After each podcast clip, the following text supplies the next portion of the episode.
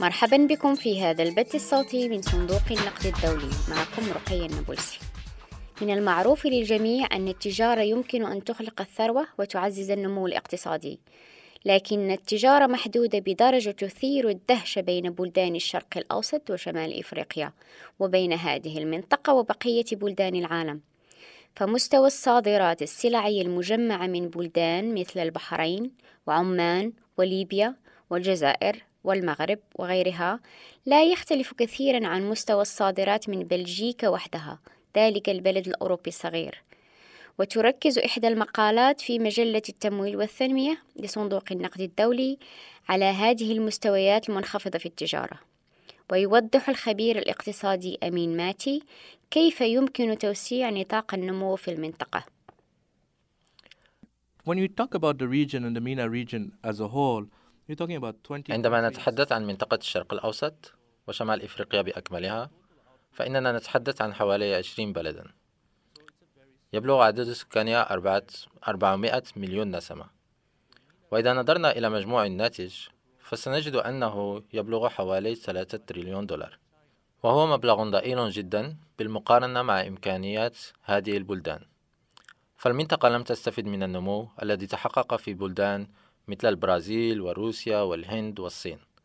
ولا توجد حتى الآن اتفاقيات إقليمية للتجارة الحرة. رغم الإمكانات الهائلة في المنطقة نظرا لأنها تضم بلدانا منتجة للنفط وأكثر كثافة في رؤوس الأموال وبلدانا أخرى أكثر كثافة في العمالة. وإذا قررت هذه البلدان الاستفادة الكاملة من ميزة القرب الجغرافي لأمكنها زيادة صادراتها غير السلعية بنحو 50%. خمسون في المئة وكيف يمكن لهذا أن يؤثر على المواطنين؟ كيف يمكن أن يؤثر على المستوى المحلي؟ Trade does help growth, and increasing growth will help uh, لا. شك أن التجارة تأتي بالنمو وتزايد النمو يساهم في توفير فرص العمل لقد استنتجنا من دراسة أجريناها أنه إذا بلغ مستوى التجارة البينية في المنطقة نفس المستوى الذي يمكن أن تحققه بعض البلدان الآسيوية فسوف يرتفع النمو بنسبة 1% وإذا تحقق بعض الانفتاح أي الانفتاح على السلع والتجارة أو التجارة الدولية فإن النمو يمكن أن يزداد بواقع نقطتين مئويتين إضافيتين. لذلك فإن ارتفاع النمو يعني المزيد من فرص العمل. وإذا نظرنا إلى الجزائر مثلا سنجد أنها شديدة التركيز على النفط والغاز.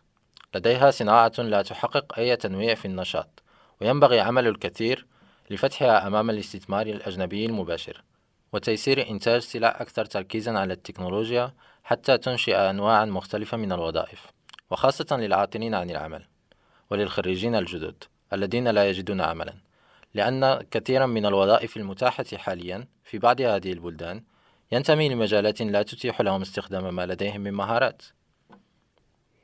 ما هي بعض الطرق التي يمكن لبلدان المنطقة استخدامها لتحسين التجارة؟ وبالتالي مستوى النمو؟ Well, going forward, there's a lot of things that can be done. A lot of, الواقع أنه يمكن القيام بالكثير في المرحلة المقبلة وأعني بذلك الكثير من الإصلاحات وهي جارية بالفعل فقد تم إنجاز الكثير في تخفيض التعريفات الجمركية وسبق أن أجريت بعض عمليات الخصخصة وكذلك عمليات التحول الصناعي في بعض هذه البلدان وهناك جهود كثيرة تبذل حاليا في محاولة لإصلاح نظم الحوكمة والحد من البيروقراطية وتبسيط الإجراءات الضريبية من أجل تيسير عمل القطاع الخاص بعد الشيء. وينبغي أن تقترن هذه الجهود أيضا بإحراز تقدم في تحديث البنية التحتية وزيادة خدمات النقل وتعزيز كفاءات الاتصالات وتحسين الخدمات المالية. وسيؤدي ذلك إلى إفساح المجال أمام هذه البلدان للاندماج في سلسلة العرض العالمية وأسواق الصادرات عند الحاجة. هناك إجراءات معينة مطبقة في بعض هذه البلدان بهدف حمايتها من الاتفاقيات التجارية الجائرة. and this is a two-side street. This is not just what وهذا طريق ذو اتجاهين فليس هذا. مقصورا على ما ينبغي لهذه الاقتصادات القيام به بل يتطلب جهدا من البلدان الشريكة وبالتالي يجب أن يكون الاتحاد الأوروبي أكثر انفتاحا أيضا وتجري حاليا مناقشات حول زيادة تحرير الخدمات وتم عقد اتفاقية مع المغرب في العام الماضي بشأن بعض السلع الزراعية.